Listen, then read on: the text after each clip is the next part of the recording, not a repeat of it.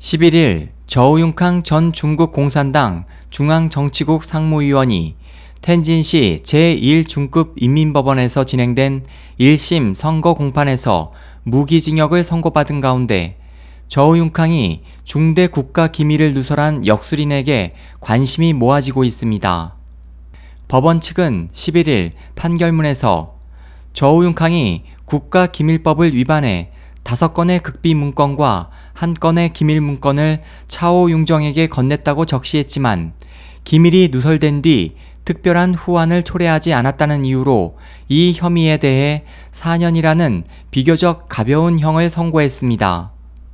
중국 경제 전문 매체인 차이징과 영국 BBC 방송 등에 따르면 신장의 현자, 국사, 인맥의 황제 등의 별명으로 불리는 차오 융정은 신장 위구르 자치구 대학에서 정치학을 공부했고 이후 출판사와 위성 텔레비전 방송국, 식품 회사 등을 전전하다가 1990년대부터 베이징 등 중국 전역을 돌며 점술과 불치병 환자를 치료하면서 유명세를 탔습니다.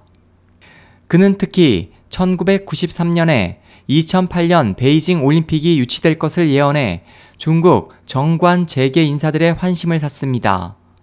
그 후 저우융캉의 신임을 얻은 차오 융정은 2005년 중국 천연 가스 집단 출신 인사들과 함께 신장과 지린성에 유전 개발 회사를 세우기도 했지만 저우융캉이 낙마하자 지난해 대만으로 도피하려다 체포됐습니다.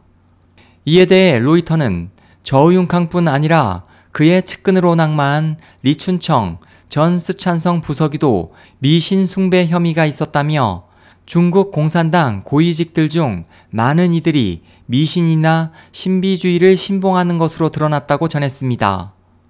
저윤캉의 이번 판결에 홍콩 중국 정치평론가 린 허리는 저윤캉에 대해 대부분 사형이나 최소 사형 집행유예 정도를 예상했다며 지도부와 저윤캉 간 배후 타협이 있었을 것으로 분석했습니다.